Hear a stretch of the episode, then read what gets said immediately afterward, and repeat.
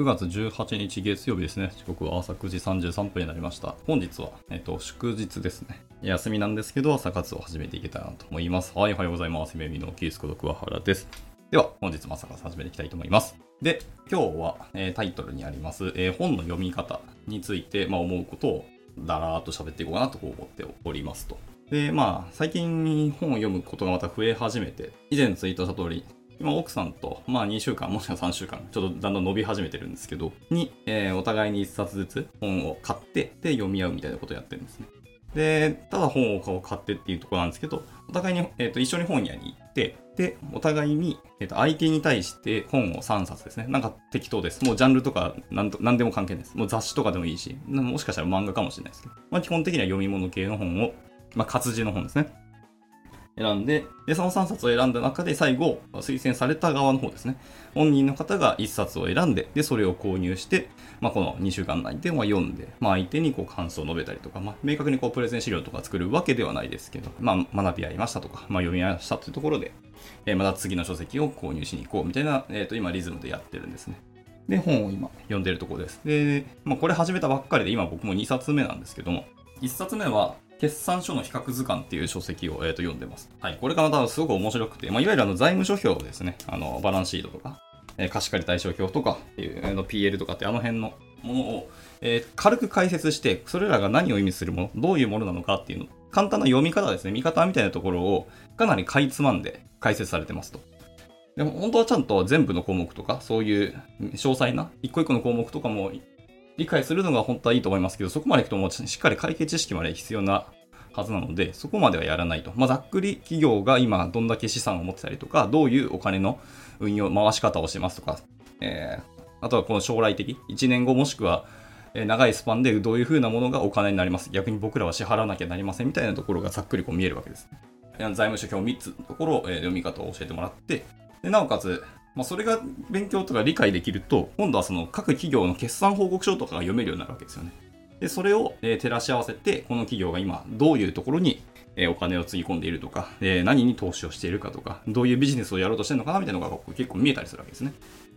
で、まあそこまではいいんですけど、えータイトルにあります比較図鑑って言ってる通りなので、各企業の、えっ、と、決算報告書とかを比較するんですね。例えば同じジャンルでも全然違うやり方してるとか、例えばその日本ハムファイターズとあの阪神タイガースとかの、えー球団の経営についてのお話をしたりとか、僕すごく面白いですね。もう全然ビジネスの観点で見るとお金の使い方が違いすぎるんですよね。まあ、固定資産がどれだけあるかないかみたいなところがあって、いや、これ本当面白いので、ぜひぜひ読んでみてください。会社の見え方っていうのがガラッと変わると思いますね。まあまあそんなのが読んでたり。で、もう一冊の方が、えー今絶賛読んでる途中なんですけども、100分で名著ブックス。あの NHK が出してるやつですね。NHK 出版出している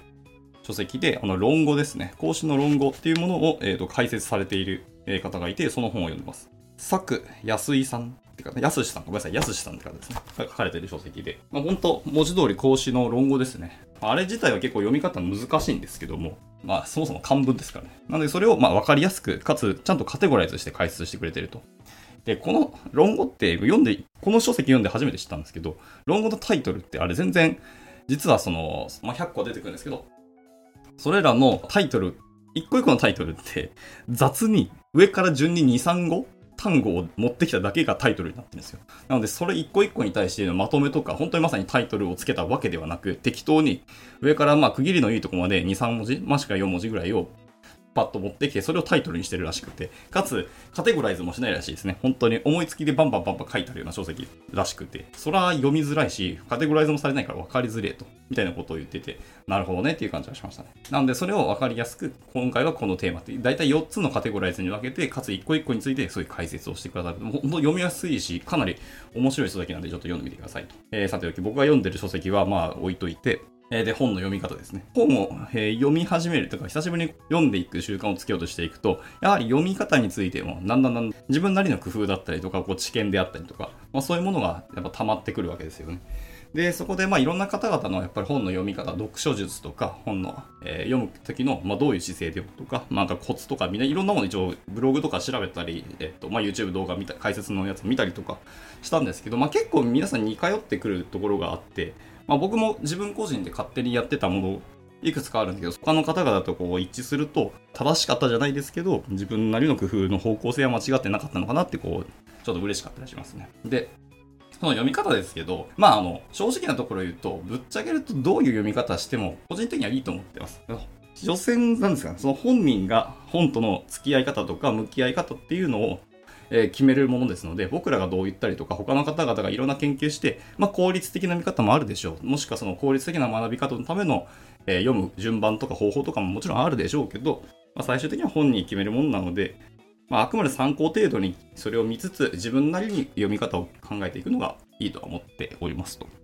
なんかどれが正しいとかは僕はないと思います。まあ、とはいえ、えー、長い時間かけて読みました。でも、結果読み終わった後に、なんか全然覚えてませんみたいな方結構いらっしゃると思うし、もしくは読み始めたんだけど、やっぱなかなか進みが遅くて、えー、途中ちょっと間が空いてからも結局そのまま、えっ、ー、と、お蔵入りというか、誇りをかぶってますみたいな書籍も全然あると思うんですね。なんで、本当はですね、なるべくはちゃんと読めて、え、かつ、その書籍から何かを学びましたっていう、でそれがちゃんと頭にインプットで残ってますというのが一番良いだろうなとはもちろん思ってます。でまあ、そういうための方法論とかはたくさんあるんで、まあ、それは全然、まあの、真似してみて、チャレンジしてみたらいいと思うんですけど、一番は、まあ、僕、これ自分も悪い癖でなかなか抜けてないんですけど、でもずっと意識してるのは、本に読まれないってことは意識してますね。これなんかどっかでも語ったことあるかもしれないですけど、本に読まれない。つまり、えっ、ー、と、僕の例えというか、まあ、捉え方でいくと、全部読まなければいけないっていうのをまずやめたいと。別に本を隅から隅、端から端まで、えー、読読破、読了することが目的ではないですよね。えー、その本をなぜ買った、あなたがその本を買った理由っていうのは大きく、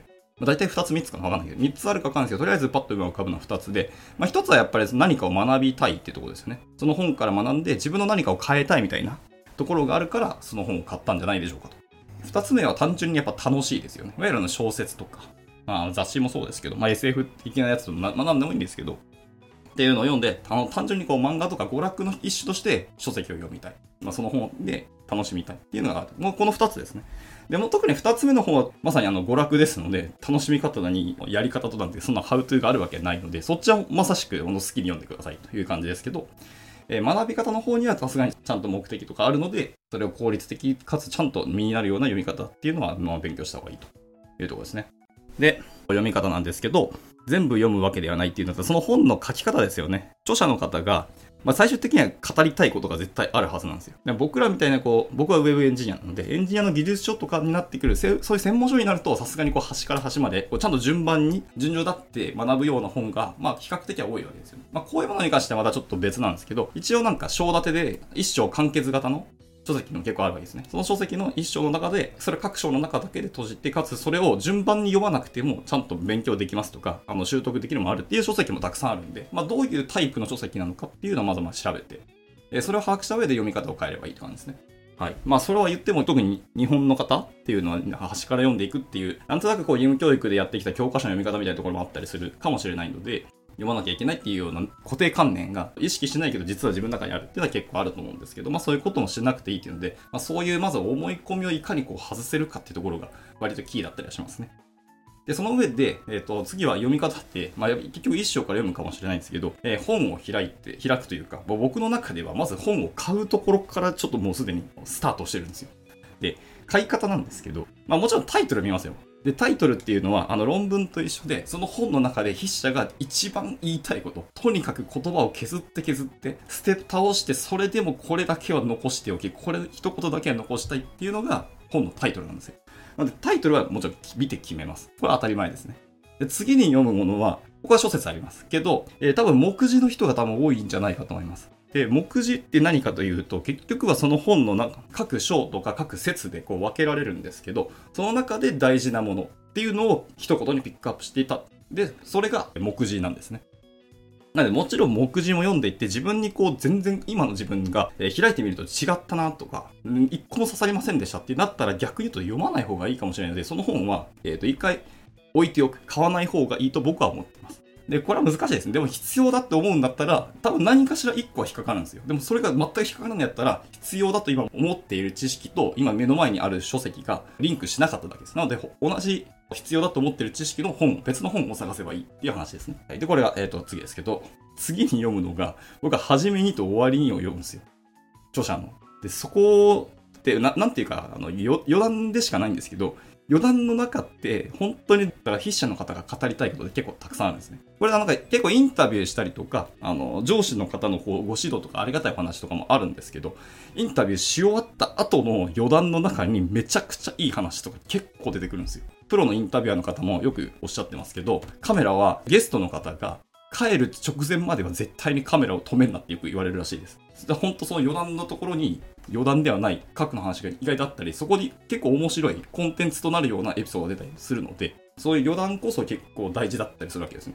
ビジネスはこうお酒の場で進んだりとか、もうタバコゾーンに行ったら、ステークホルダーからなんかいろんな話とか関係値作れてみたいなところがあって、物事をするの結構あるじゃないですか。ああいう系と一緒で、余談ってすごく大事なんですよね。で、そういう余談が初めにと終わりにの中に僕は隠れていると思ってます。まあ、もちろん隠れてないもの場合もありますけど、私はでもそういうのが好きで、私はタイトル見たら真っ先に、あの、初めにと終わりにを読みますと。で、その次に目次をガーッと読んでいって、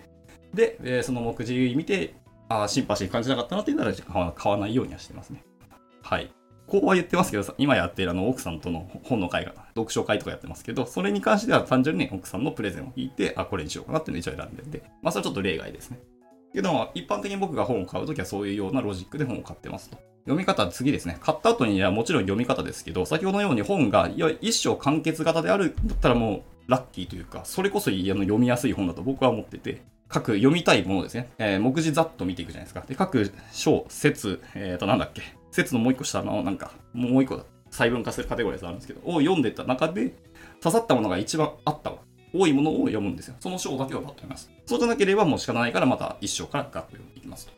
という感じですね。で、目次見てるともわかるんですけど、本の中って結構ですね、やっぱキーワードって言われるものがたくさんあるんですよ。まあこれは、あの、今までの義務教育とか国語の授業の中でも多分出たかもしれないです。本の読み方っていうのは小説とか現代文なんか忘れましたけど。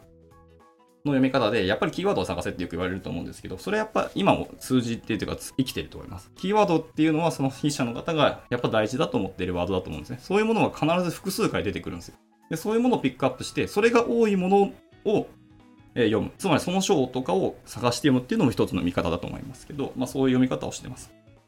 あと、僕が実験的にやって、あの、頭に定着しやすかったなっていうのが、これ、どの YouTuber の方が語られたかちょっと忘れましたけど、結構いいなと思ったのは、目次を見て、え、この章を読みますって決めるじゃないですか。で、決めた時に、その目次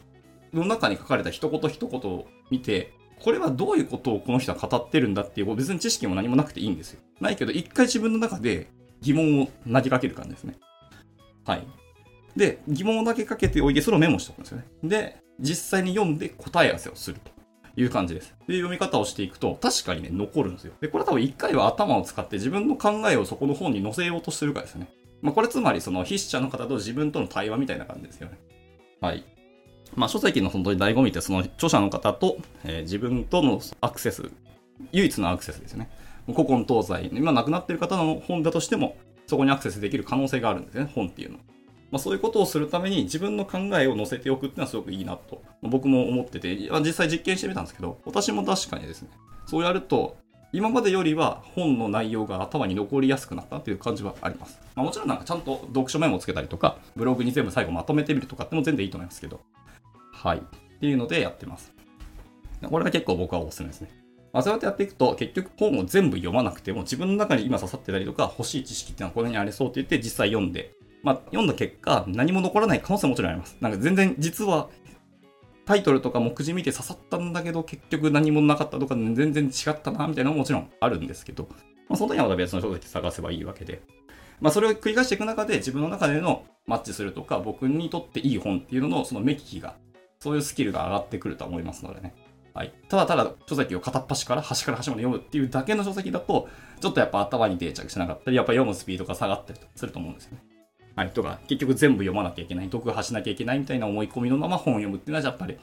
まあ、効率的じゃないというか、人生の時間もったいないなっていう、僕は感触あるので、まあ、そういう読み方をしてますよっていうお話でした。はい。まあ、この辺の知識はやっぱり皆さんどんな読み方してるかっていうのはすごく気になるし、まあ、いろんな方のその工夫だったりとか、まあ、と読み方ですね、定着の仕方っていうやり方があるので、それはもちろん自分の中のやり方は確立していきたいんですけど、それをもうブラッシュアップももちろんしていきたいので、ぜひぜひなんか読み方、他の方の、えやり方あったら、あとコメントなりで教えていただけるとすごく嬉しいなと、はい、思っております。というところで、今日はこの辺で朝活締めていきたいかなと思います。えー明日また頑張っていきたいなと思います。それじゃあ終了したいと思います。お疲れ様でした。